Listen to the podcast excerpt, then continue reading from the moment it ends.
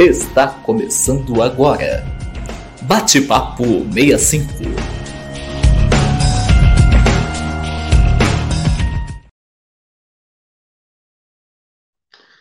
Olá, Natal, olá, Brasil.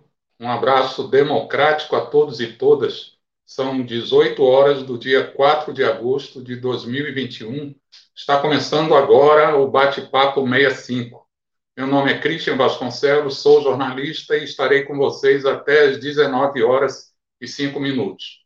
Nesses 65 minutos de programa, conversaremos sobre os principais acontecimentos políticos, econômicos e sociais do momento. É importante saber que essa live é gravada e que pode ser assistida a qualquer instante em nosso canal no YouTube ou em nossa página no Facebook.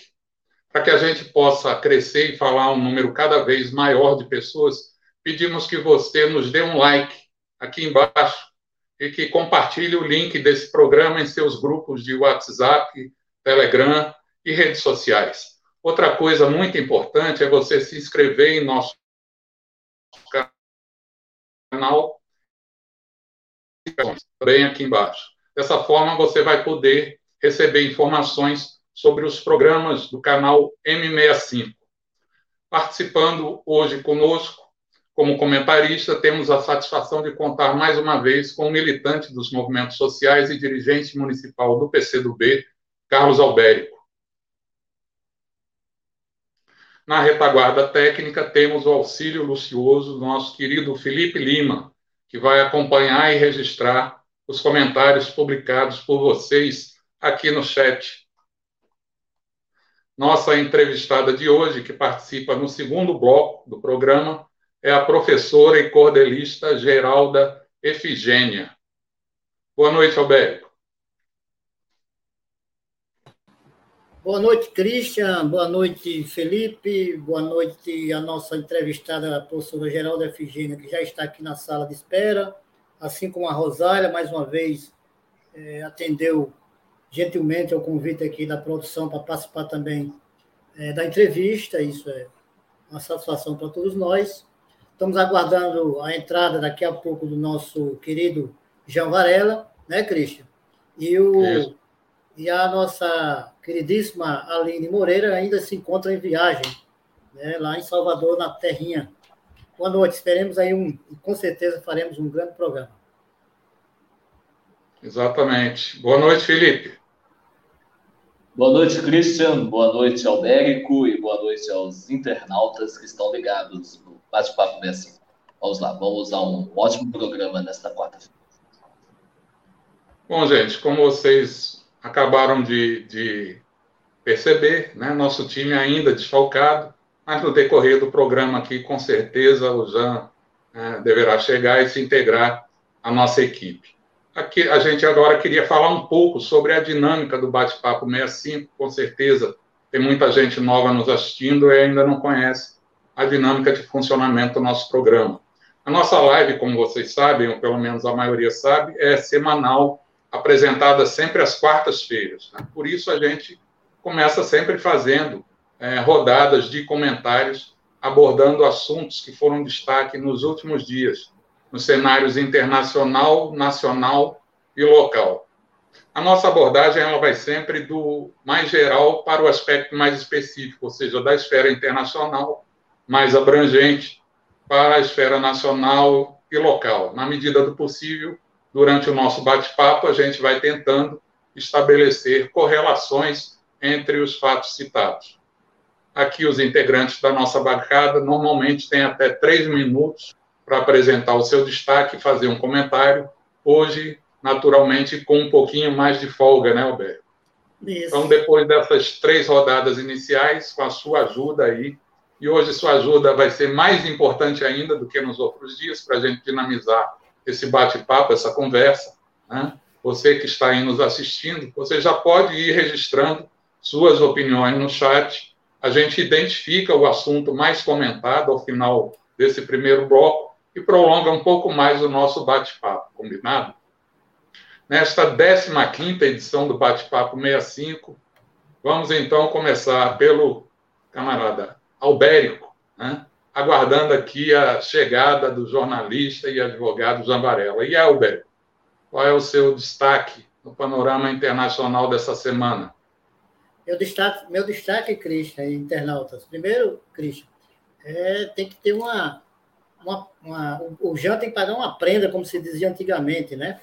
E pelo atraso dele, isso sendo sufocado aqui. Mas vamos lá. Eu acho que tem dois assuntos que me chamaram a atenção, é, principalmente porque eles têm uma relação, e evidentemente mexem no, nesse o que se na famosa geopolítica mundial, né?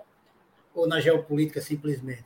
E ambos têm ligação com, com, com Cuba e com China e Estados Unidos, ou seja, esse tripé, essas duas notícias que eu trago aqui para vocês, elas têm uma certa, eu diria, tem muita relação.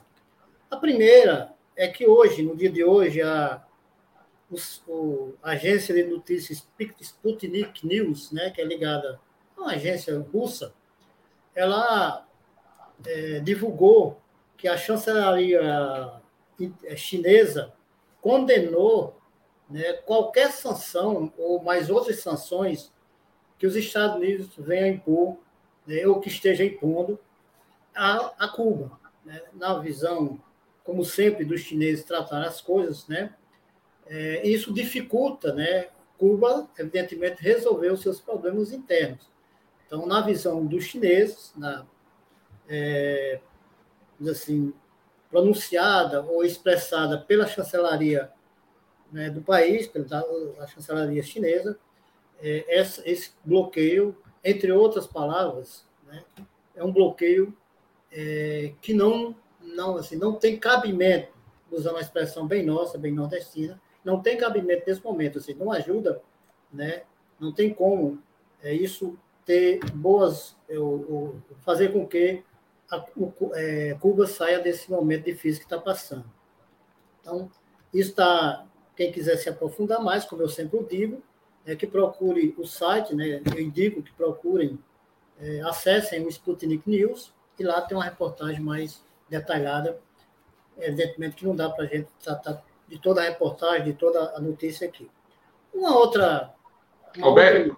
Oi, Cristian. É, antes de você passar para o seu próximo destaque, já que você está falando em Cuba, vou trazer uma informação aqui também que talvez não seja do conhecimento aqui dos, dos das pessoas que estão nos assistindo nesse momento. Né? Na última segunda-feira, o Ministério da Saúde de Cuba é, informou que foi concluída a vacinação de toda a população adulta com mais de 19 anos é, em Havana e em mais 15 municípios da região do entorno da capital. Né? Isso representa aproximadamente 1 milhão e 300 mil cubanos. Detalhe é que essa população ela foi imunizada com três doses de vacinas que são vacinas próprias, desenvolvidas e produzidas em Cuba. A Abdala e a Soberana 2. Exatamente. A Abdala e a Soberana 2 e isso com Cuba enfrentando o bloqueio econômico que, que interfere, inclusive, na disponibilidade de insumos que são necessários, diversos insumos que são necessários ao enfrentamento da pandemia. Perfeito. Cristian, Pode eu vou só dar, dar uma lidazinha aqui rapidinho em dois, dois trechos da reportagem, dois parágrafos, melhor dizendo, que eu acho que são importantes, né? Me perdoe, internauta, fazer essa leitura. Assim. A chancelaria chinesa, diz o, a reportagem, né? Afirmou que o bloqueio dos Estados Unidos dificulta as tentativas cubanas para melhorar sua economia e o nível de vida do povo de Cuba. O Ministério destacou que a forma correta de agir é oferecer apoio. Num outro parágrafo, disse assim, nesse sentido, o Ministério deu um exemplo de como China e muitos países amigos, esses muitos países amigos está entre aspas, forneceram ajuda para combater a pandemia da Covid-19, promover o desenvolvimento econômico na ilha e manter a estabilidade social. Ou seja, muitos países, né, que ele está chamando de países amigos, né, têm ajudado Cuba na questão do enfrentamento à pandemia, sabendo que Cuba, como você bem informou, desenvolveu duas vacinas né, é, eficazes né, e que têm dado resultado. Então, isso é, é, o que tem assim do, em relação a essa, essa nota, né, essa, essa reportagem aí é, da, da Sputnik, Sputnik News, né, sobre essa questão de Cuba, né, do bloqueio. A outra, Christian, ela tem também, como eu disse, relação. E essa é aqui da nossa, da, da versão em português do site É o País, né, do jornal é, espanhol É o País. E é curiosa essa, essa reportagem, que ela se refere ao seguinte: o, presidente Lopes Obrador, Obrador, melhor dizendo, desculpem, ele nunca foi é, um presidente é, que colocasse a política externa como algo desse, de prioridade na sua, na sua gestão.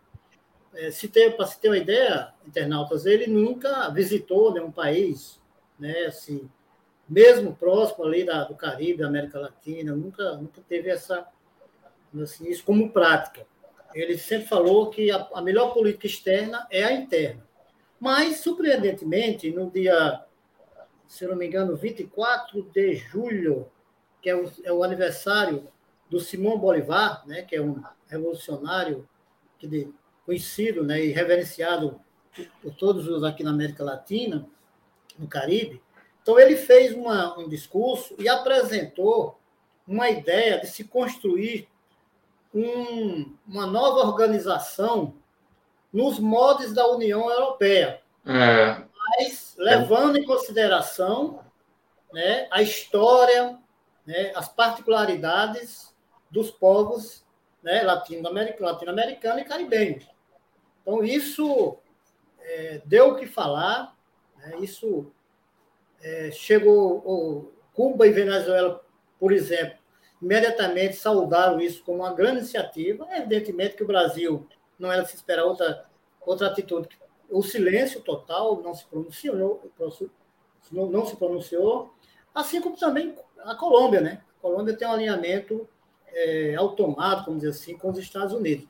O que é que está por trás disso, Cristian? Assim, na minha cabeça, eu lendo a reportagem, buscando alguma informação mais detalhada. Primeiro, é, falou e, e, e, deu exemplos é, em relação. É tipo, os países não devem ficar é, na visão dele, refém dos Estados Unidos. Nessa disputa entre China e Estados Unidos, por isso que eu disse que tinha relação à primeira notícia que eu dei, né? nessa disputa não há por que os países automaticamente fazerem alinhamento com, os Estados Unidos. Né? Por quê? Porque hoje a China é um grande país, né? tem, de fato, é, ajudado, tem feito, aliás, ajudar não, tem feito na política não existe isso, na economia não existe negócio de ajuda, tem feito relações comerciais, tem estabelecido relações comerciais com vários países no mundo inteiro. Então, se você hoje toma uma decisão de ficar alinhada, né, no caso, alinhada automaticamente a um país como os Estados Unidos, evidentemente você está já de antemão colocando mil barreiras né, para é, fazer com que o seu país ele tenha a oportunidade de desenvolvimento, de, de usufruir de políticas de, de outros países aí que procuram de, de investimentos, né? E o, o Obrador ele foi mais longe, ele condenou, ele, aliás, ele citou o exemplo do, de Cuba, né? Essa resistência de mais de 60 anos, dizendo gostando ou não de Cuba, gostando ou não, né, do que está lá em Cuba, mas tem que se respeitar a resistência desse povo, né? Não, não, é inadmissível é, fazer o bloqueio, né? E ele também, assim como foi dito na reportagem lá do Sputnik News, né? essa reportagem do El País, nessa versão em português que eu me referi, ela fala é, que o Obrador é, enviou dois navios, né? Também com ajuda humanitária, com alimentos, com remédios e tal.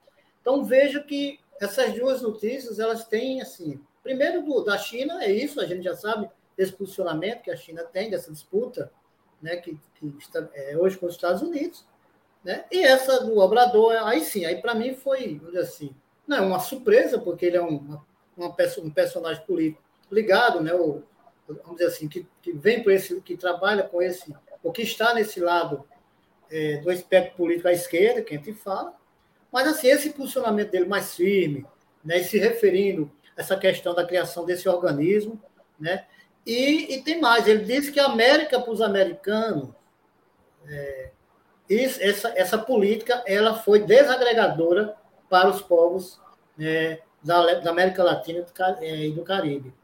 Então, isso, inclusive, Cristian, vai ser levado essa proposta de criação desse novo organismo, que tem, evidentemente, é, isso é, tem a ver e pode entrar em choque com a OEA, né, que é a Organização dos Estados Americanos. Então, há muita dúvida sobre isso, mas ele vai, vai agora, em setembro, vai haver uma reunião de cúpula dos representantes dos países, da CELAC, né, que é a comunidade dos países latino-americanos e do Caribe, vai haver essa, esse encontro.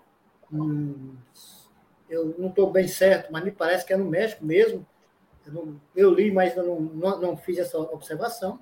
Mas me parece que é no México, né, e que ele, o Lobrador, vai levar essa proposta de se, de se trabalhar a ideia da criação desse órgão é, aos modos do que eu disse, né, do que eu, do que eu falei, aos modos do que é hoje a União Europeia. Então, seria uma união, é, aqui digo eu, especulo eu, né? Seria uma união dos países latino-americanos e caribenhos, algo nesse sentido. Evidentemente, levando em consideração a história do nosso povo, desse povo, né, as suas particularidades, enfim, uma série de coisas. Cuidar da nossa vida, cuidar do nosso, do nosso, do nosso povo, da nossa história, é um pouco do que o Lobrador colocou. É isso, Christian, nessa, é, nesse, o que me chamou mais atenção né, nesse plano internacional foram essas duas questões aí. A fora, o, fora o que está acontecendo aqui, né, no, no Peru, por exemplo, está o início do governo lá, e, é, é, evidentemente que todo Pedro início de governo professor gera, Pedro Castilho. É, é, o professor Pedro Castilho. E todo início de governo gera muita expectativa, né? É um negócio a gente acompanhar. É isso, Cristian. É, de fato, inclusive, no, na edição da semana passada do nosso bate-papo 65, nós já tínhamos destacado que essa intensificação, digamos assim, dessa política de boicote a Cuba, né, por parte do novo, sobretudo por parte do novo governo democrata norte-americano, poderia significar também um tiro no pé, porque na verdade é, está se chamando a atenção mais uma vez dos povos em todo o mundo para essa política que na verdade é uma política de cerca e aniquilamento, né? é uma é. política que ataca diretamente o direito à autodeterminação dos povos. Né? Pois é. E isso está gerando uma onda de solidariedade né, em contrapartida, não só por parte de governos, mas também né, por parte de populações em diferentes países. É destaque importante, a gente tem que sempre estar acompanhando essa situação, porque ela, inclusive, faz parte de uma política né, uma política mais ampla do governo norte-americano, é, que está relacionada à confrontação com a ascensão da China e da Rússia no cenário mundial e essa perspectiva de multipolaridade mundial. Né? Eu queria também destacar aqui, Alberto, trazer aqui para a nossa conversa a, a situação da Bolívia, que foi destacada aqui em edições anteriores pela nossa querida Aline Moreira, né? foi uma denúncia que surgiu na própria Argentina né, de que o ex-presidente Maurício Macri teria contrabandeado armas para a Bolívia naquele período né, de turbulência política na Bolívia que levou né, a, a, a, derrubada né, do Evo Morales. Né? É, a saída, inclusive, o exílio temporário de Evo Morales o, o embaixador argentino na Bolívia né, afirmou que já foram descobertos novos documentos que comprovam esse que Macri contrabandeou armas para a Bolívia. Né? Essa afirmação foi feita ontem. Né? Ele na Argentina já está sendo investigado pelo crime de tráfico de armas e na Bolívia ainda não chegou nesse estágio. Mas o embaixador argentino na Bolívia, na época do ex-governo Macri, já passa a ser investigado também. E uma outra, uma outra frente assim, de informação importante, que eu acho importante destacar aqui na nossa Latinoamérica, diz respeito ao Chile. Né? Está completando hoje um mês né, do processo, do início do processo de elaboração da nova Carta Magna, da nova Constituição chilena.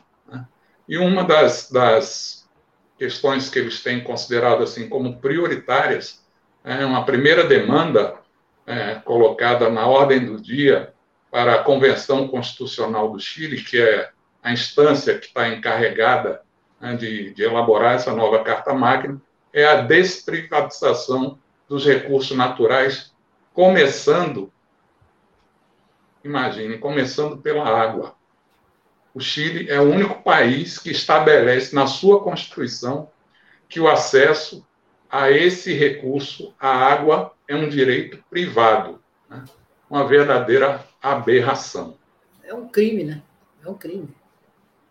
Isso é um crime. Bom, vamos passar aqui agora para o panorama nacional. Queria que você destacasse um ou mais fatos né, do cenário político, econômico e social que tenha despertado a sua atenção nesses últimos dias e que você considera importante comentar. É, eu, eu, quando vou, vou, tratar do cenário nacional, me lembro sempre de Aline, né? É, a Aline é quem diz, é você, toda hora você pensa em dar um destaque e vem um outro que é o destaque do destaque, né? Mas é o seguinte, eu é, essa semana, né, segunda-feira, deu início a, retomou, a retomada dos trabalhos da CPI.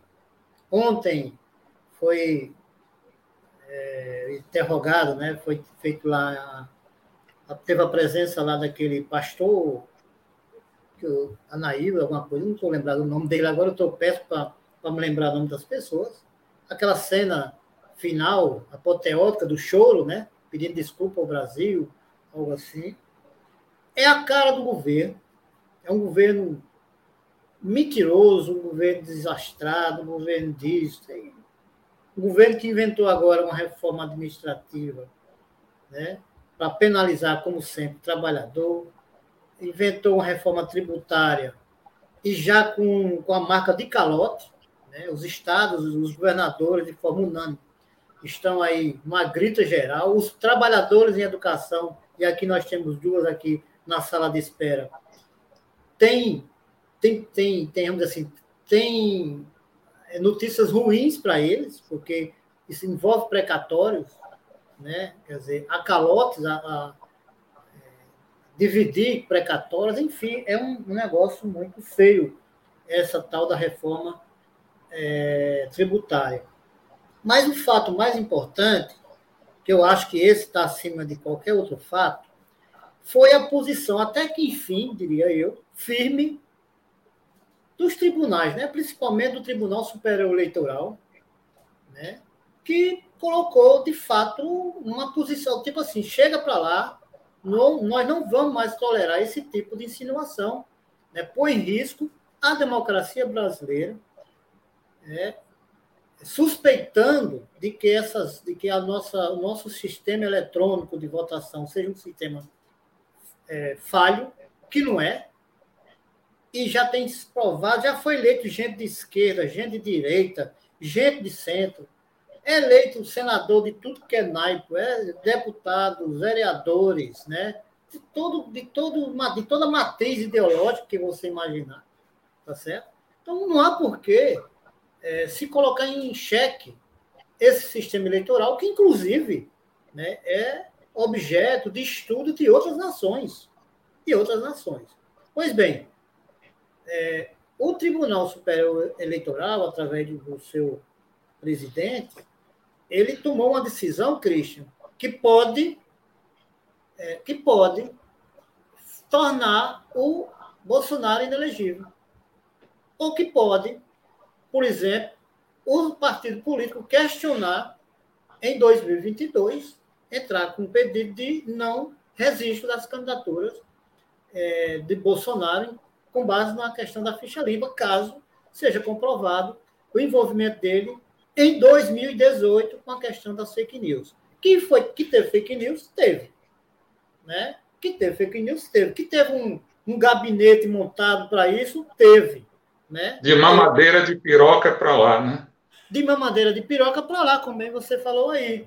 Né? Então, isso, esse fato irritou o Bolsonaro mais do que ele já está irritado, porque Bolsonaro não tem mais um. Não tem mais como ele enganar o povo, ele enganou até um certo momento. Né? As pesquisas dizem isso, não sou eu que digo, não é você que diz, não é Rosária, não é Geraldo, não é Geralda, não é Felipe, não é o internauta. São as pesquisas, né? Ele não tem apoio nem entre os evangélicos, ele está perdendo essa, essa, esse, esse apoio. Saiu uma pesquisa hoje mostrando isso, quer dizer, um extrato, uma pesquisa mostrando isso. Então, ele, isso cada vez mais o torna mais perigoso, o torna mais perigoso, e, e suas ideias fascistas cada vez mais é, em evidência. Né? A última, Christian, que é um perigo para todos nós, e quem é amante da paz, como todos nós somos, e principalmente os nossos internautas, ele está ameaçando incitar a sua base, tá? ele está incitando, na verdade, a sua base a usar de violência física. Violência física. Então, isso também é um ato de é, que não pode ser deixar passar em branco. O fascismo ele tem que ser combatido diuturnamente. Né? Bolsonaro não é outro, não é outro. Bolsonaro, o seu pensamento, a sua forma de agir é de uma pessoa, é de um ser humano adepto das ideias nazistas e fascistas. Ele recebeu a neta de Hitler na semana passada. Né? Ele recebeu a neta de Hitler. Que é, e um ministro, e um ministro do governo. E um, ou seja, que são pessoas ligadas ao nazismo, do partido nazista lá é, do, é, da Alemanha. Então, inclusive, aqui a Rosângela Almeida está dizendo Bolsonaro é nocivo. É isso, ela está corretíssima, né? aquela do chat. Então, essa, esse, de fato, para mim, esse fato que eu digo, o enquadramento, né, é, colocar Bolsonaro nessa linha né, de suspeitos, né, de participar desse, desse complô, dessa questão de, da montagem né, dessas fake news, isso, para mim, é o grande fato a ser destacado e a ser acompanhado por todos nós. Isso pode ser, de fato, o que vai impedir que a gente tenha mais quatro anos desse governo genocida, nocivo, como disse nosso internauta. É um governo que não faz absolutamente nada pelo nosso país. Bolsonaro, eu não vejo, e eu, eu, desafio qualquer um falar, né? qualquer um dizer qual foi a nota, a palavra, o gesto do senhor Jair Messias Bolsonaro em relação as mais de 558 vítimas da Covid-19. Não existe.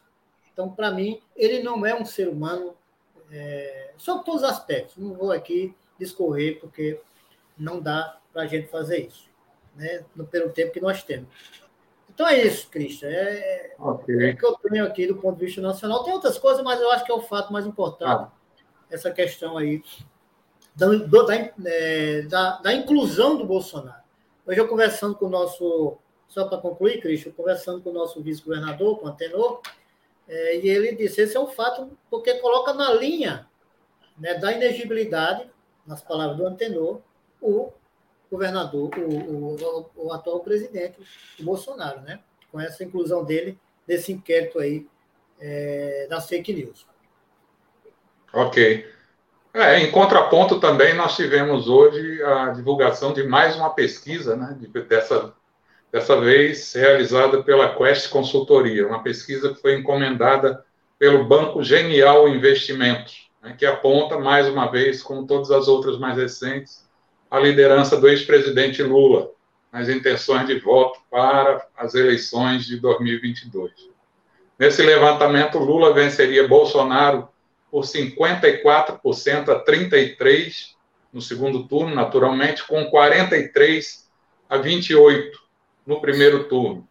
Nesse primeiro turno apareceria ainda Ciro Gomes, com 10%, e João Dória, com 5%. A pesquisa ela simulou cinco cenários para 2022 e em todos eles o Lula fica nessa, nessa margem aí né, dos 56%, dos, ou melhor, né, dos 46%. Né? É, essa é a principal Não, causa. Dos 54%. Né? Essa é a principal a pesquisa, causa. Né? Ela também, é, é, só para fechar, a pesquisa ela também avaliou a aprovação do governo Bolsonaro. Né?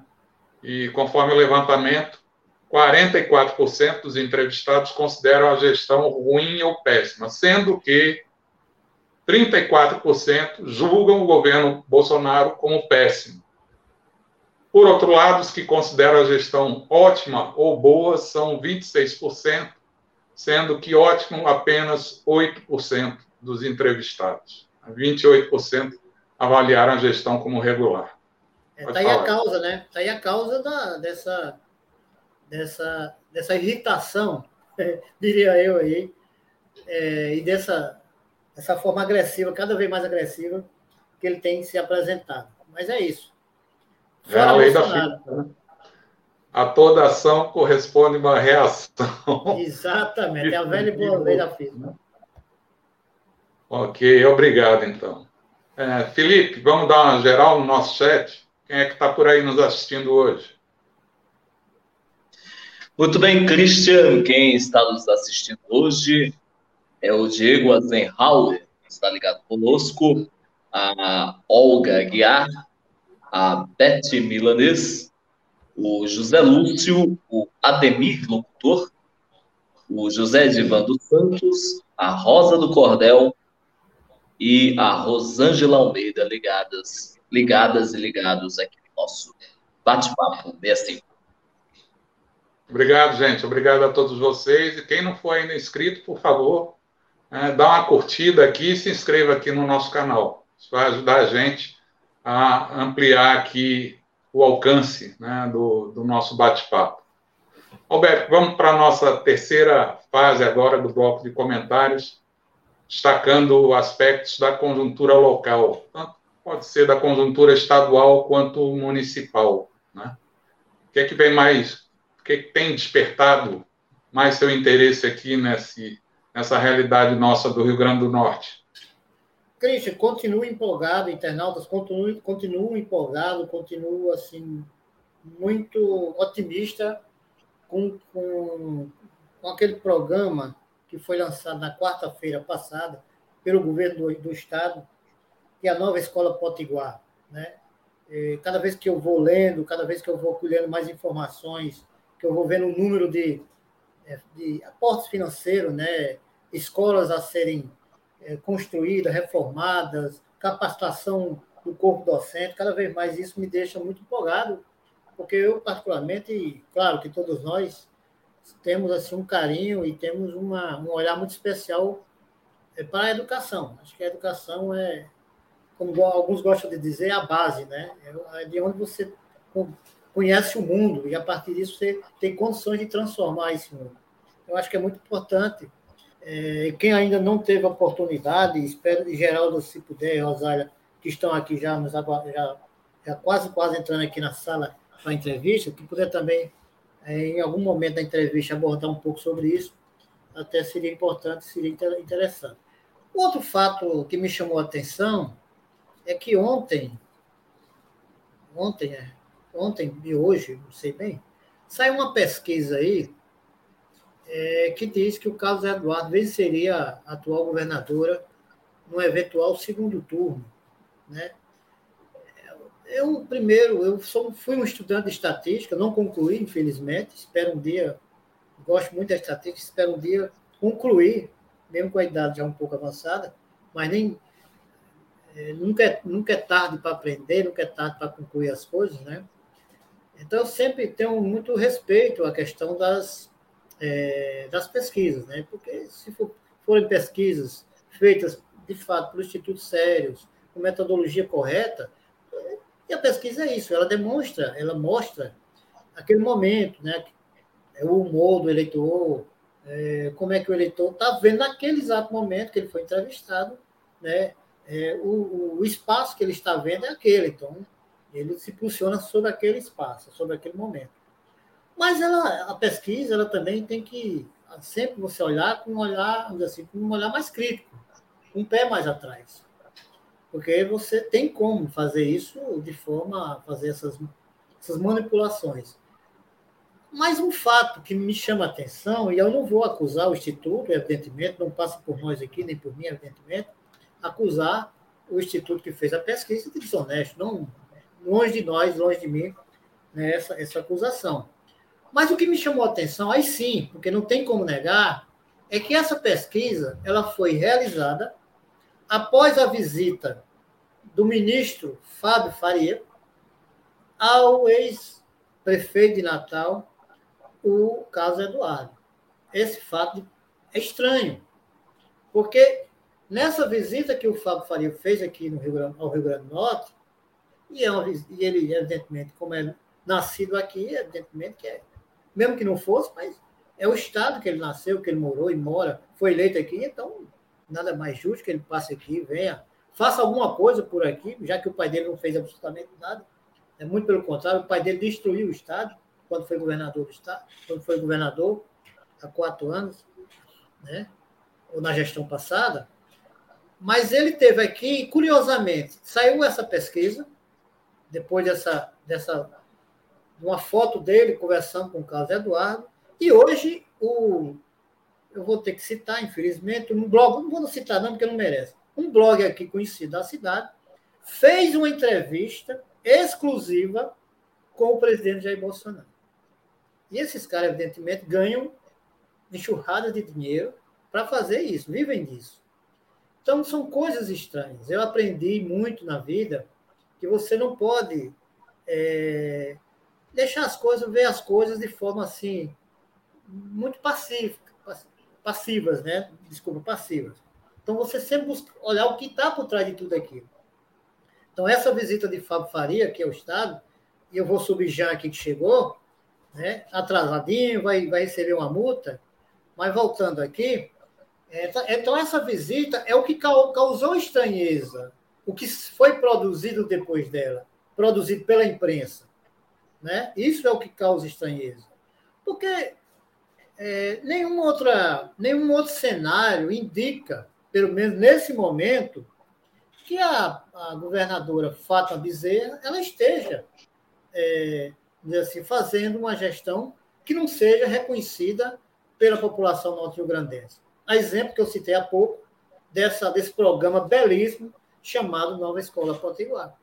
Né? E se a gente for enumerar aqui, uma série de programas, de ações do governo que faz com que hoje a governadora seja uma figura, né, seja uma gestora, melhor dizendo, bem avaliada aqui no cenário é, estadual.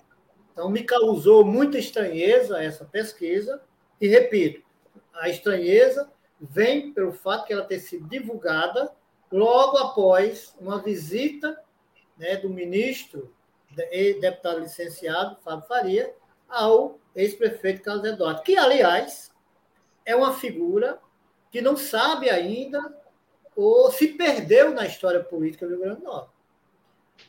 A formação de Carlos Eduardo, eu venho me lembrando disso quando eu vim aqui para casa, me preparar para o programa, eu me lembrei que um, alguns conhecem aqui, o Marco Dionísio, era uma pessoa que tinha uma relação muito boa com o Carlos, quando o Carlos era, foi, foi é, deputado estadual e tem, também chegou a ser secretário né, é, de Estado. Eu me lembro que a gente ia visitar, na época que o, que o Carlos era secretário, eu ia com o Marco Dionísio, e os papos, eram, as conversas eram conversas de alto nível, conversas assim com teor democrático refinado.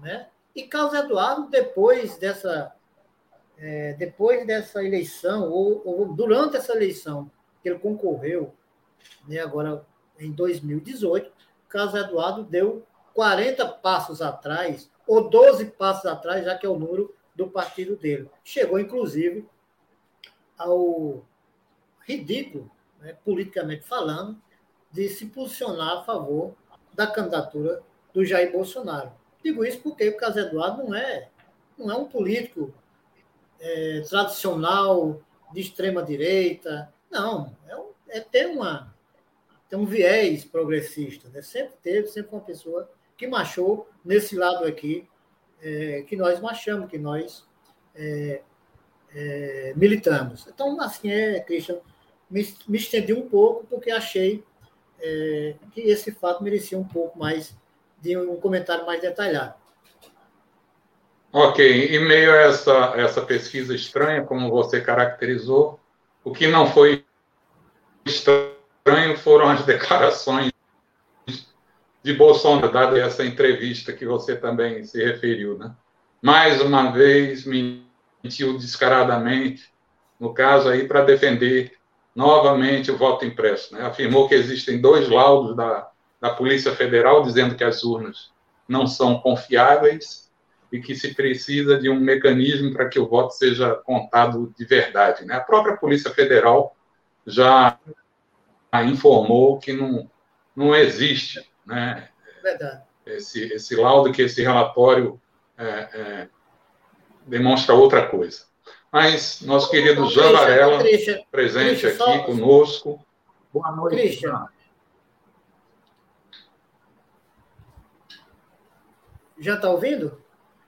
Cristian, antes de já falar, antes já falar, deixa, a Francisca Elpidio, que sempre é uma pessoa, amiga nossa, sempre companheira nossa, tem sempre acompanhado aqui o programa, ela fez uma pergunta aqui, que está no chat, ela fala assim, na sua avaliação, o Fábio tem essa liderança? Eu vou aproveitar rapidamente, Cris, me permita, já, para dizer o seguinte, há uma disputa aqui do bolsonarismo, Fábio e o Rogério Marinho, Francisco, e internautas. Essa disputa é para ver quem será o representante, ou quem é o melhor representante do bolsonarismo no Rio Grande do Norte.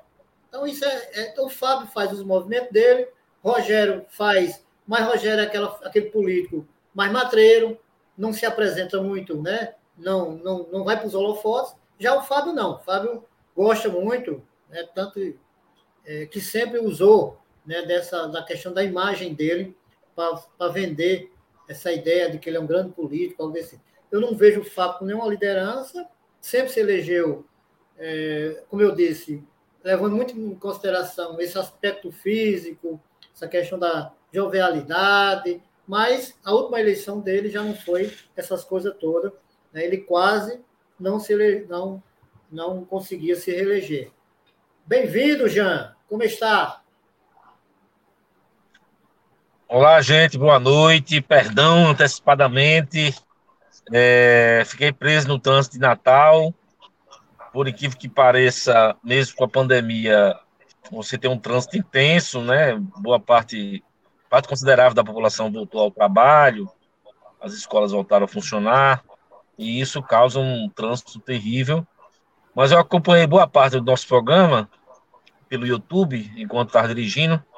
Aí eu me obriguei a estacionar aqui num, num canto aqui no posto de gasolina para entrar e dialogar com vocês, que acho importante participar desse debate.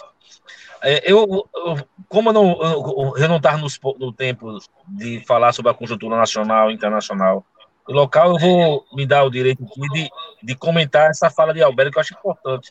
Mas é importante situar, até que Alberto abordou, essa questão dessa crise da disputa do bolsonarismo. Acho que esse movimento de Carlos Eduardo e Fábio Faria é uma busca de uma saída de respirar pelo isolamento que foi imposto ao, ao, ao Fábio Faria por, por, por, por Rogério Marinho e companhia, e ao isolamento que a Carlos Eduardo foi imposto pela família Alves, né? Ele tentou ser essa liderança da família Alves, vamos dizer assim, né? De Henrique, de Garibaldi, de Walter, tentando inclusive ser o nome é, da família Alves, uma, uma possível candidatura ao Senado ou ao governo, não conseguiu, deu até uma entrevista uns 30 dias atrás dizendo que não misturava a temática família com a política, mas é, é fake, né? É óbvio que eles tentam rearticular porque está em descenso a família Alves, estão com muita dificuldade na reeleição do Walter. É, o Garibaldi, que já é um senhor de idade, foi derrotado fragorosamente nas eleições para o Senado e vivem plantando notícia como se fosse uma alternativa para o Senado ou para ser vice-candidato a vice-governador numa chapa com a governadora Fátima, demonstrando inclusive uma contradição, né? Que se Fátima não tivesse bem posicionada para ser reeleita, essas forças conservadoras, aliás, do PMDB, da família Alves, não estaria plantando notícia em torno de uma candidatura de Garibaldi como se fosse o vice ideal. É, além disso, é essa, é essa reflexão que o Alberto faz do Fábio Faria. O Fábio sempre foi eleito, é, foi eleito pela primeira vez nas estruturas do governo, quando o pai foi eleito governador do estado. Já na última eleição, teve, nas últimas eleições, teve na reeleição do pai, teve uma certa dificuldade, né? É, e a cada dia que passa vem descenso do ponto de vista né, dos apoios das prefeituras, dos prefeitos, etc, etc. O Fábio tenta se realocar, inclusive, como uma opção junto ao bolsonarismo, né? de ser candidato a vice-presidente da República, etc, etc. Né? Eu acho que é importante esse diálogo. Parabéns, Alberto, aí por, por essas informações. Obrigado, Jean. Não impede de levar aquele cartão amarelo, aquela multa, né, já anunciada aqui pelo Carlos Alberto. Né? É, obrigado também a Francisca Elpidio aí pela, pela pergunta. Aproveitar, inclusive, para pedir a Felipe aqui né, para destacar alguns comentários aí ou perguntas eventualmente feitas pelas pessoas que nos assistem.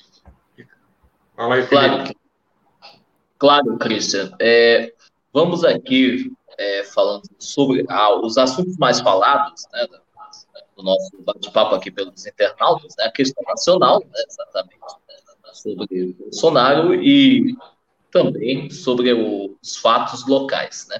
A Olga Aguiar né, colocou aqui na, na nossa, no nosso chat, aqui falando sobre a entrevista que Bolsonaro fez àquele certo blog que não merece ser destacado aqui.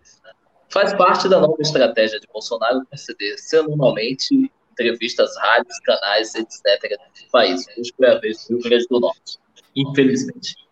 Um desses comentários né, mais discutidos hoje pelos nossos internautas. Obrigado, Felipe. Bom, gente, encerrados os comentários, vamos agora falar um pouco sobre o ensino da literatura de cordel nas escolas do Rio Grande do Norte, em nosso bloco de entrevistas.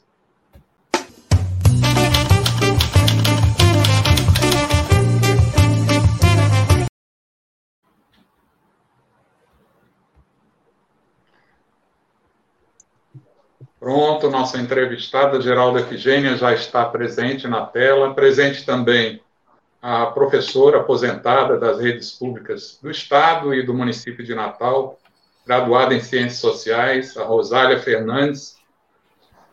Bom, gente, Geralda Efigênia Macedo da Silva, ou Geralda Efigênia, como é mais conhecida, é natural de Cerro Corá, município que deve estar fazendo um friozinho bom, né, nessa época do ano município da região do Seridó, mas saiu de lá muito cedo. Viveu sua infância em Currais Novos e está radicada aqui em Natal desde 1980. Atualmente, Geralda é pedagoga, professora mestre na rede pública estadual de ensino e é cordelista, membro da Academia Norte Rio Grandense de Literatura de Cordel.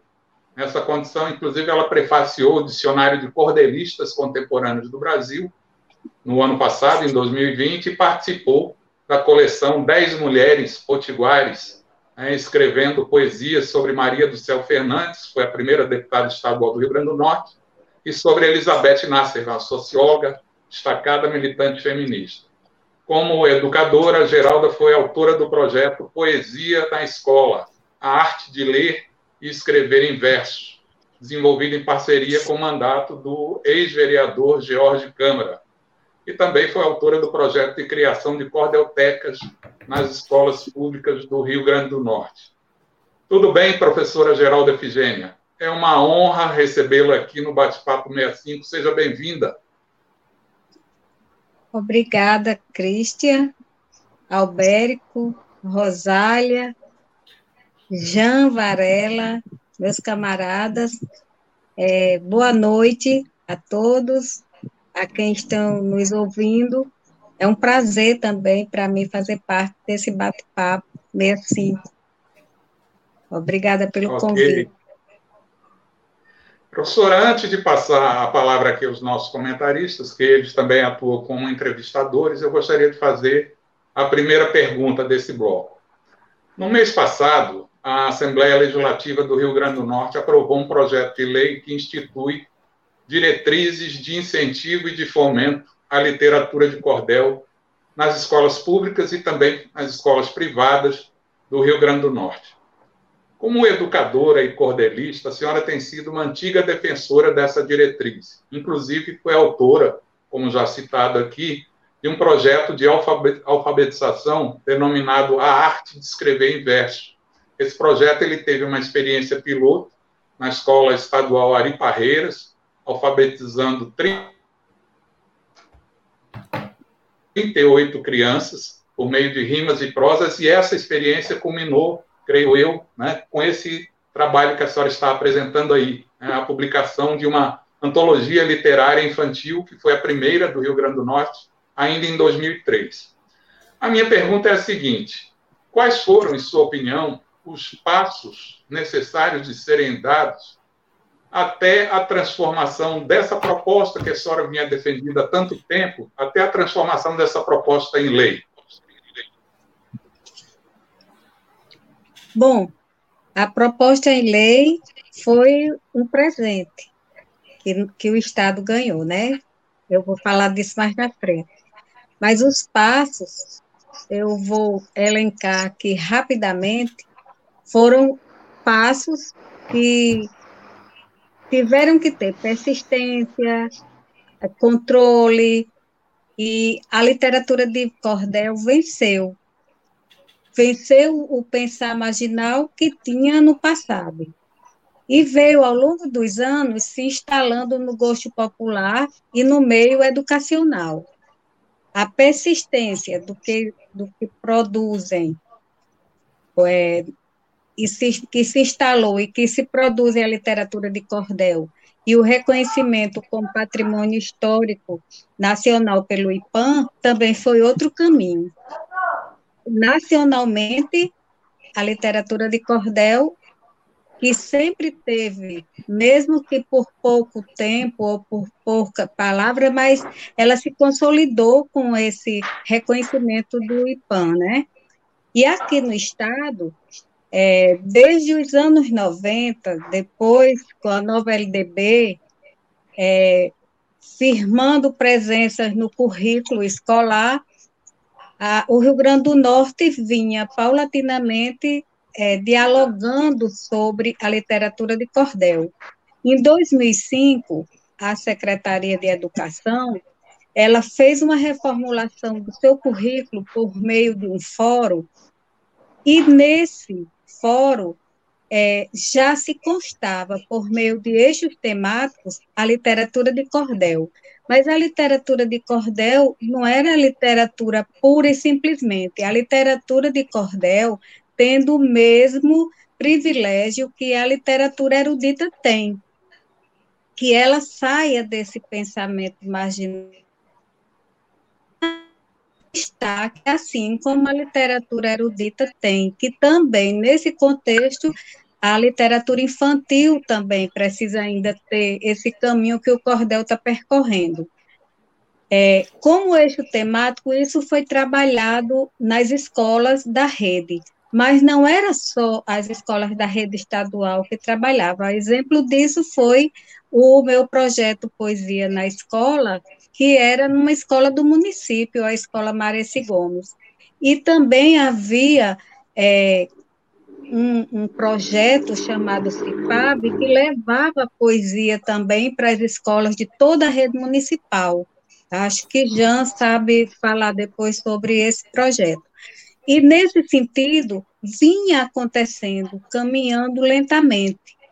E eu tive o privilégio de fazer parte desse processo de, da poesia, a literatura, porque trabalhar currículo, você trabalha com tudo, com todo esse material, com o, a poesia, a literatura, a leitura, porque sem a leitura não acontece as coisas, né? E lá na frente eu vou falar, noutra pergunta eu vou entrar mais em detalhe da leitura.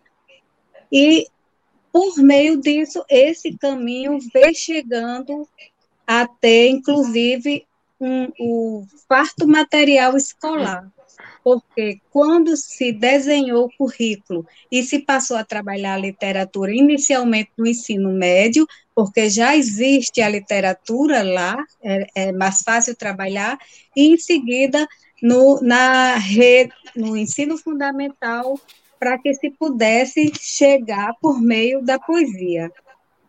Na, em 2012, 2014, a gente vinha, e eu vinha já trabalhando como é, a pessoa da secretaria que era chamada às escolas para fazer as oficinas de cordel. de cordel, de poesia. Eu não só trabalhei cordel, trabalhei cordel, trabalhei poesia. Tivemos fatos muito importantes. Esse percurso todo tinha que culminar nesse processo que hoje nós estamos comemorando, que é a lei.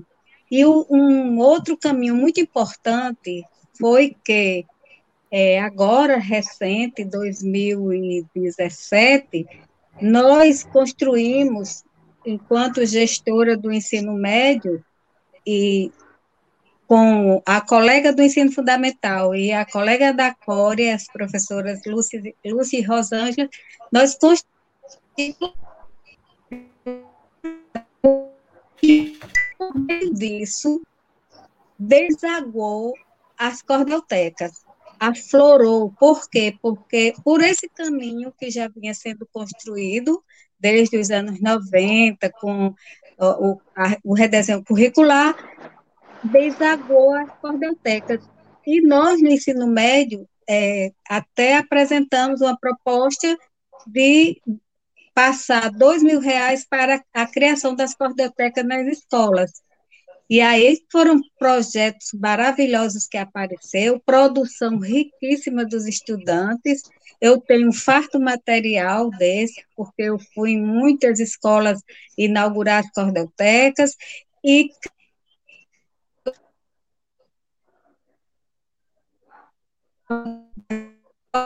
na verdade, o projeto de leitura que tomou a frente de tudo, é, creio eu que foi o, o caminho quase final para se chegar à lei, que a gente vai okay. falar mais adiante.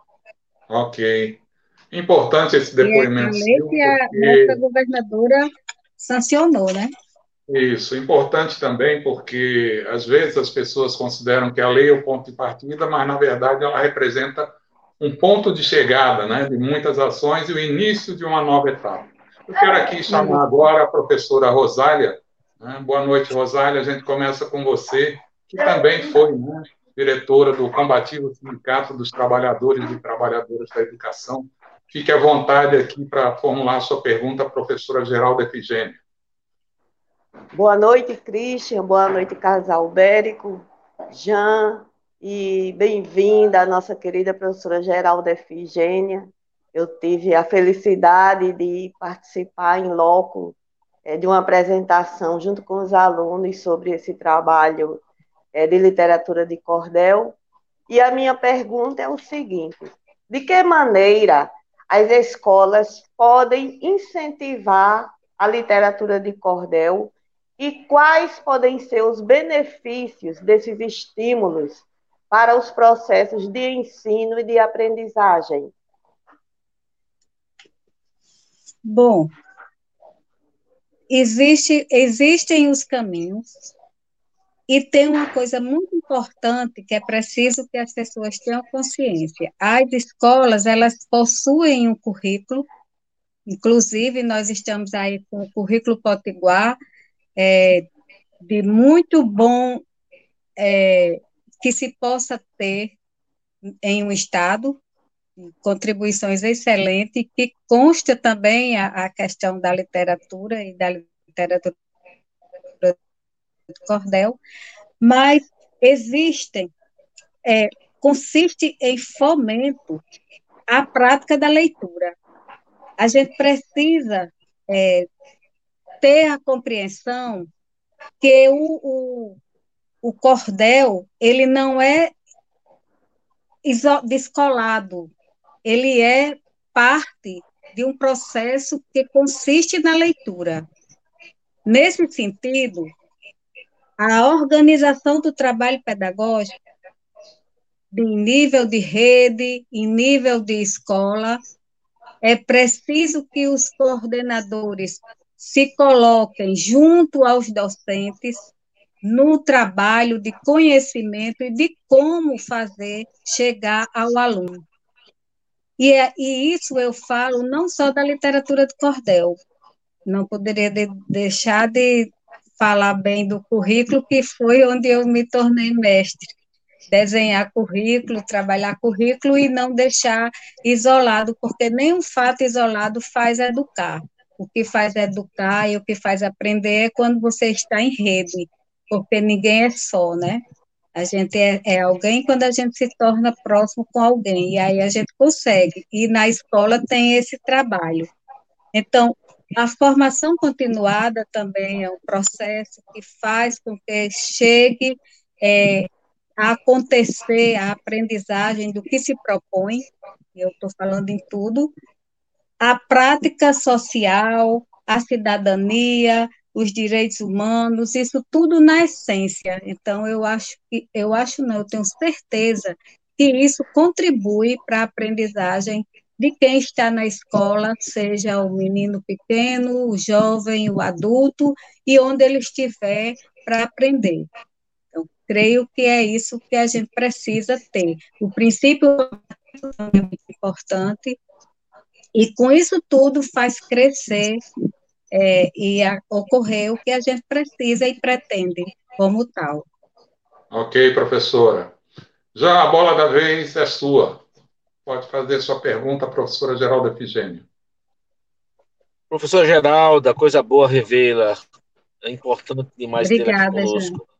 Professora Também. Geralda é uma referência na literatura, na cultura. Quando eu, quando eu falo professora Geralda, eu lembro de Mary Medeiros. Mary Medeiros e a professora Geralda eram uma dupla e fez grande trabalho junto com, com, com o Tovar, né? Um trabalho Isso. da SPVA, CIPAV, Professora, e todo esse trabalho que a senhora relatou aí, inclusive, é um trabalho que é um combate a um certo preconceito, uma certa estigmatização em torno do cordel.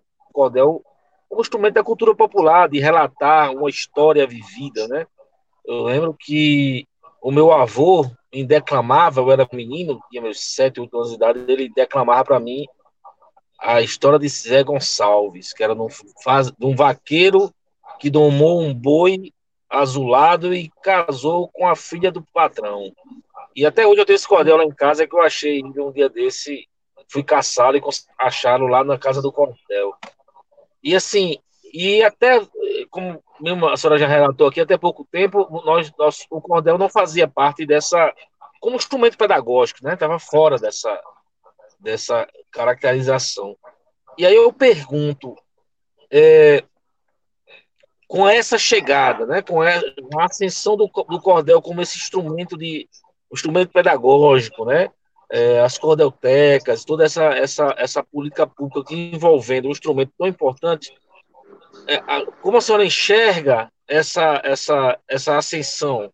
Como a senhora enxerga a importância do cordel e como ele pode ir mais além, né? Como ele pode ir mais além na formação de novas gerações de poetas, ou mesmo na alfabetização de crianças e, e adultos.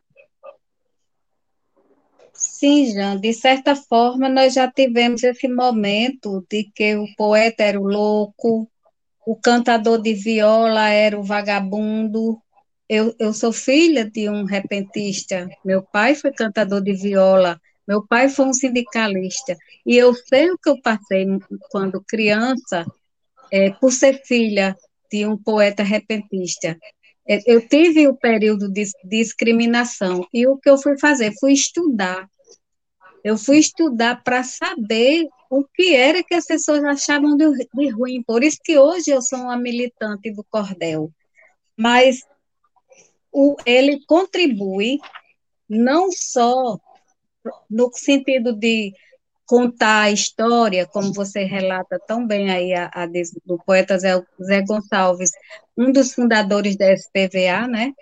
Não só ele relata fatos, mas ele também trabalha temáticas sociais que têm trazido na, nos estudantes, e eu tenho visto ao longo de 2009 para cá, eu venho andando o Estado é, tratando disso, e eu tenho visto que o cordel, a poesia, a leitura, em forma de, de da, com as temáticas em forma de poesia, de literatura de cordel, tem sido instrumento de mudanças.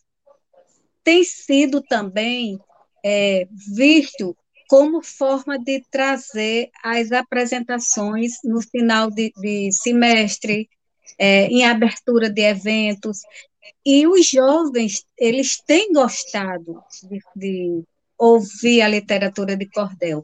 Nós sabemos que a literatura de cordel ela é um processo, porque todo mundo aqui já conhece a literatura, sabe como se estuda na escola, e a literatura de cordel também tem seu histórico, mas ele tem um diferencial, a forma poética, a, a rima, a métrica, embora a gente tenha visto, e aí as academias que tratem disso, nós temos visto que hoje tem uma população, uma, uma popularidade maior da literatura de cordel, porque as pessoas, eu não diria que passaram a amar, passaram a conhecer, e conhecendo tornou mais popular, por isso nós estamos com o que nós estamos vendo hoje. Eu tenho aqui vários cordéis de, de escolas que enviam para mim, de, de atividades docentes e atividades de estudantes. A escola é, Chico Ivo, ela tem um trabalho maravilhoso na literatura de cordel, com a professora Matilde.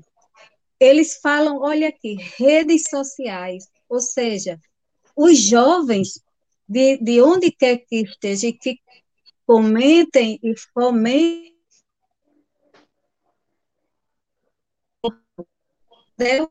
de aluno, por meio das atividades propostas pela professora de língua portuguesa. Então, assim, eu, eu creio que, esse, que a literatura de cordel, ela tem feito, sim, o papel a que, que está se propondo. E aí vem a outra questão do próprio cordelista. Nós estamos tratando da, da rede, da, enquanto escola, porque enquanto escola se trabalha a questão didática, as sequências didáticas, é, os instrumentais que vão fazer a avaliação sobre isso, é, a, a forma, as orações, a métrica e as rimas de maneiras técnicas, mas esse fomento desperta no estudante e ele vai, muitas vezes sozinho ou em busca de instituições que façam com que ele possa colocar em prática essa aprendizagem. E assim como você, que jamais esqueceu, tem muita gente. Então, é importante a literatura de cordel, a poesia e a leitura, sim. Ok, professor, obrigado. Nós estamos tendo um, umas falhazinhas no áudio, mas o principal, acredito, está sendo preservado. Alberto, próxima pergunta é sua.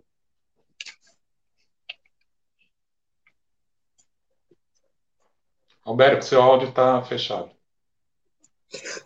É, o, microfone detectou que eu ia conversar alguma coisa errada, aí ele já desliga automaticamente, como você já sabe, né?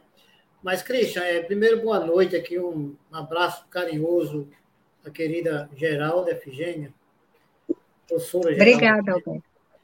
É, eu, Geraldo, eu, eu, eu sou do interior, sou de Caicó, próximo lá da sua terra, né? Nós nascemos ali pelo Seridó. Eu sou daqueles que, quando vou ao interior, a primeira coisa que eu vou é na feira comprar alguma coisa de barro, né? porcelana, alguma coisa, e cordel. Aqui na casa do meu sogro, como meu sogro gosta muito de ler, eu passo para ele, né? É coisa que está se tornando hum. rara, né? Inclusive. Mas, Christian, eu queria pedir permissão a você, porque tem uma pergunta aqui do internauta. Eu queria fazer essa pergunta, que no caso é uma dúvida, já professora Geralda. E depois, Christian, se, se ter tempo, eu faço a minha pergunta. Pode ser assim? Que eu achei interessante, professora Geralda, que é do Danilo Lucena. Ele faz ele, ele diz o seguinte: professora Geralda, queria re, retirar uma dúvida de como e com quais metodologias é, o cordel pode ser bem trabalhado para o ensino-aprendizagem de fomentação à leitura no mundo EAD, no mundo da, do ensino à distância, né? A pergunta deu para entender, né, professora? Sim. Olha, é, isso são as metodologias que o professor ou quem trabalha com isso pode ter, não é? Cada pessoa tem uma maneira. Por exemplo, eu trabalhei é, a literatura de cordel. Na verdade, eu trabalhei a poesia eu estou sempre colocando a leitura, a literatura e o cordel, porque eu considero um companheiro do outro, e a leitura como o plano geral, o, o guarda-chuva, né? Então, assim, é possível sim trabalhar, é possível da maneira que você possa. Hoje nós estamos trabalhando, e eu já dei muitas aulas por meio do MIP, né? E eu sempre oriento, mas eu também fiz uma atividade dessa numa feira que aconteceu numa, no interior aqui do Rio Grande do Norte, e eu levei um, um farto material de pesquisa de, e de fomento ao cordel, nesse caso, para que os, os, coordenadores pedagógicos, era o público que eu estava trabalhando, eles pudessem repassar para os professores. E como não foi minha surpresa, quando uma coordenadora me ligou que estava se apropriando do que eu havia orientado na, na, na oficina que eu dei para esses coordenadores de forma EAD ou remota. O EAD tem uma diferença porque o EAD vai um pouquinho mais longo e pode se fazer em módulo e pode se repassar abrindo é, uma ferramenta online, né? É, tipo a é, o eProinfo, por exemplo, ou então a plataforma Moodle, que se pode organizar o curso ou que se propõe a fazer para que o aluno possa aprender via essas ferramentas. Isso é uma opção. Na outra é a forma remota que se pode construir vendo, né? Porque no EAD, pela plataforma Moodle ou EPROINFO, é, a gente não tem o contato com o aluno. O contato é todo pela atividade da plataforma. Mas no MIT, não. No MIT, nós temos a, a, a condição de trabalhar até os passos e as orações de um cordel. Então, é possível, sim, e vai depender da plataforma e da criatividade. Para a plataforma, você tem que construir uma estrutura para isso, né? E, e, o que você quer que o seu aluno dê retorno. E no remoto, não, você pode, como a gente está sempre fazendo, eu tenho trabalhado é, desde a pandemia de forma remota, e eu e nossas colegas, a gente discute, escreve, produz, faz reuniões, e tem dado certo. E assim, muitas escolas no Rio Grande do Norte tem feito esse trabalho remoto e a gente é, pensa que a EAD, e, e, nós temos conhecimento de que algumas redes têm feito esse trabalho com que se propõe e tem dado certo também.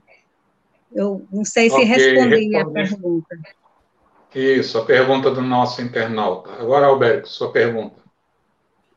É, Professora, tem muita gente aqui, muito ex-aluno, parentes seus, muita gente aqui no chat aí, mandando um abraço, mandando aí, felicitando você pela entrevista, agradecendo pelos sua, seus esclarecimentos, isso é muito importante. Mostra o quanto você... Inclusive, Alberto, é importante, é importante dizer também que eventuais perguntas encaminhadas é, por escrito e não tratadas aqui, a gente vai encaminhar para a professora Geralda. Isso, exatamente, Cristian. Mas deixa eu, deixa eu, fazer a minha perguntazinha aqui. Perguntazinha não, minha pergunta. É, na verdade, ela teve uma colaboração também na nossa produção, professora. Ela, a formulação dela é o seguinte: a aprovação da lei por si só não garante que os seus objetivos eles sejam concretizados. Qualquer lei, ela, ela se torna uma, uma letra morta, vamos dizer assim, se não, evidentemente, não tiver as consequências, não é isso, professor? Então, assim, do seu ponto de vista, quais são os requisitos necessários para que, ou seja, de serem satisfeitos, para que as diretrizes previstas em lei né, sejam de fato atendidas? Olhe,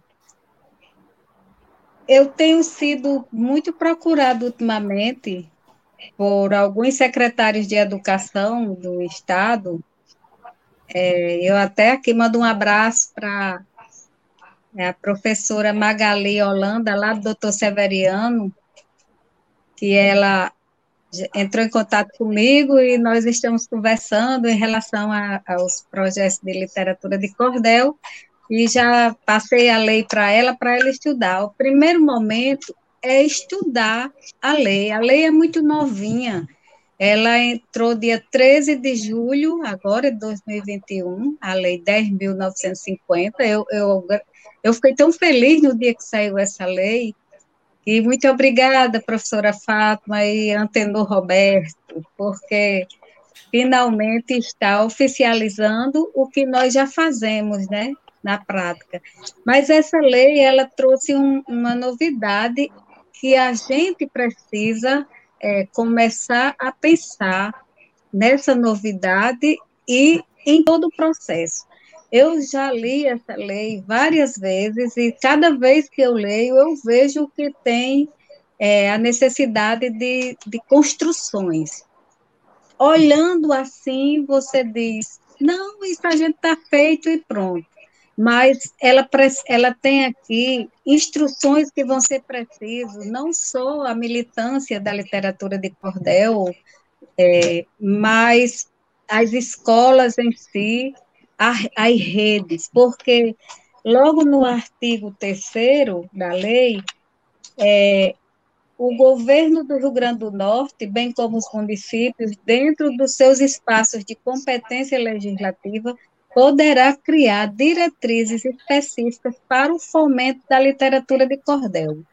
Gente, o que é isso? De criar diretrizes, ou seja, construir, colocar no papel um plano para que essa atividade seja de fato é, feita a contento e trazendo uma identidade para o Rio Grande do Norte.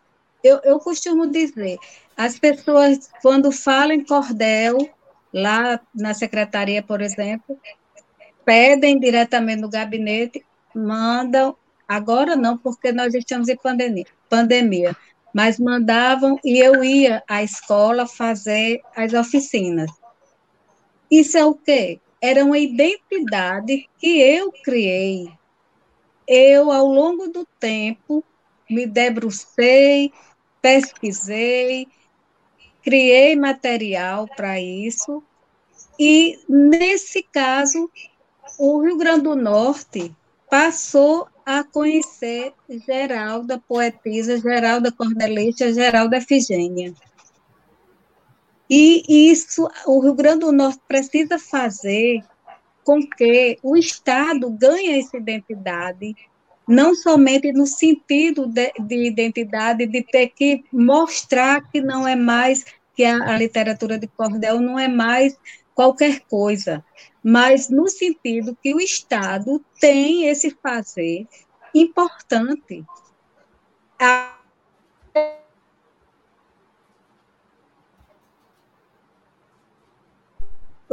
do estudante ou da pessoa que lê o cordel saber identificar e saber alinhar. Nós estamos passando um processo muito sério no Brasil com a, a falta de, de financiamento para a cultura, a identidade cultural aí se perdendo, é, as pessoas não conseguem alinhar uma coisa com a outra, por quê? Porque está precisando se constituir uma identidade que as pessoas consigam alinhar e aprender. E o cordel ele tem essa capacidade de fazer isso porque ele trabalha com os temas diversos. Eu mostrei aqui a vocês o que as escolas têm produzido com os seus estudantes e são, e são temas que faz com que esse processo social ele possa ser é, encampado de maneira que constitua-se em uma identidade, não só a identidade do cordel, mas a identidade e identidade o Rio Grande do Norte tem.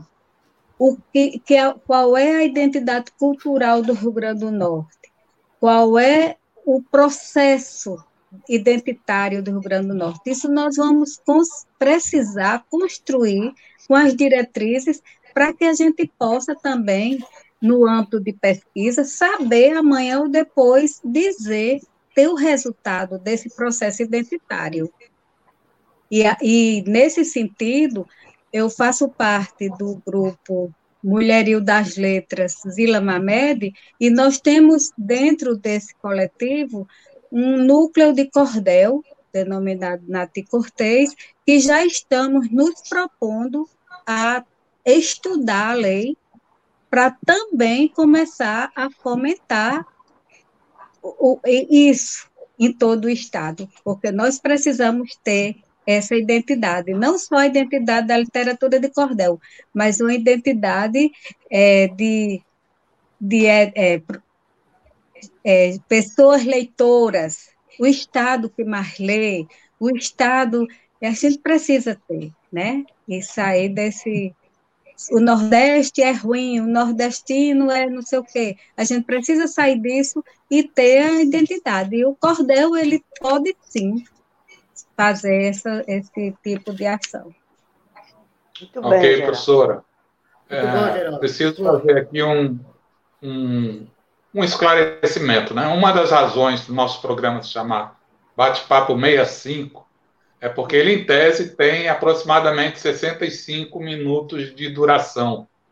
Então, é, a gente já está se aproximando, na verdade, já estouramos esse tempo e, obviamente, estamos nos aproximando da reta final. É, portanto, após a próxima, a sua resposta, a próxima pergunta, a senhora já pode também aproveitar para fazer as suas considerações finais, tá certo? E essa Sim. próxima pergunta eu vou tomar a liberdade aqui de fazer. A senhora prefaciou o Dicionário de Cordelistas Contemporâneos do Brasil. Inclusive, a senhora mostrou aí né, a capa né, para nós aqui. É, foi lançado no ano passado. A senhora poderia nos dar uma panorâmica, assim, muito rápida, da produção norte-grandense e da importância dessa produção potiguar no contexto nacional? Posso sim. Nós temos, é, no estado do Rio Grande do Norte, oficializada, com, que teve financiamento para isso, 146 é, corteltecas, e estas, por sua vez, é, com produções. Como eu falei lá no início, eu tenho um farto material produzido pelos estudantes. A olho nu, assim, eu não corrigi todos, mas é importante que se diga que alguns não estão é, com a rima e a métrica a contento que isso se discute na academia mas eles estão com a oração perfeita e com as temáticas é, de cunho social, gritando a necessidade que as escolas, os estudantes, as pessoas precisam da leitura, da compreensão desta.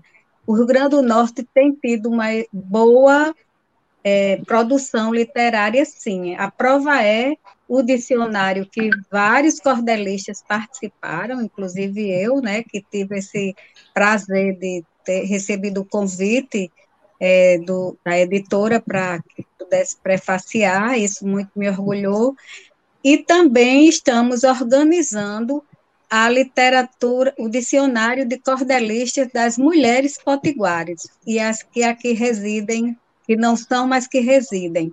E Fora isso, nós também temos a vasta é, produção literária em cordel, como então, assim, o, nesse sentido, eu tenho conversado com colegas da, da educação no, no, país, alguns estados, na época que eu coordenava o ensino médio, tive o privilégio de conhecê-los é, os coordenadores de ensino médio de todo o país e tenho conversado com eles e falado sobre isso, inclusive passei os projetos para que eles pudessem fazer no Estado, E a gente, nesse contexto, nós temos produções bilionárias no Rio Grande do Norte, até mesmo com nossos é, cordelistas fazendo, sendo exemplo de trabalhos em São Paulo, como é o caso da cordelista Rosa Regis, que a, o Estado trabalhou, né, como ela como cordelista, a produção aqui do Rio Grande do Norte. Então, é, é eu posso depois passar, quantificar para que a gente possa dizer mais na frente, mas que nós estamos de parabéns, sim, com a nossa produção. E eu agradeço o convite, estarei sempre à disposição do movimento, é, de quem me procurar, porque eu amo o que faço e a literatura de cordel e a educação e a cultura, para mim, eu acredito que é quem muda o sujeito. Muito obrigada. Professora Geralda Efigênia, pedagoga, professora da Rede Pública Estadual de Ensino, cordelista, muito obrigado. Foi um prazer tê-la conosco aqui no Bate-Papo 65 e a gente espera poder contar com a sua participação, sua presença em outras oportunidades. Obrigado também, Carlos Albérico, Jean Varela, Rosália Fernandes. São 19 horas e 26 minutos. Nós chegamos ao final dessa 15ª edição do Bate-Papo Bate 65. Quero aqui agradecer a audiência de todos vocês que nos acompanharam. É, se você gostou, mais uma vez a gente pede, dá uma curtida aqui embaixo, se inscreva em nosso canal. Isso vai ajudar a gente a levar informação e opinião a um número cada vez maior de pessoas. O Bate-Papo 65 vai ao ar todas as quartas-feiras, das 18 horas às 19h05, 19h10, 19h15. É um bate-papo com aproximadamente 65 minutos de duração. A gente conta com a audiência de vocês. Um abraço e se cuidem. E vida longa ao Bate-Papo 65.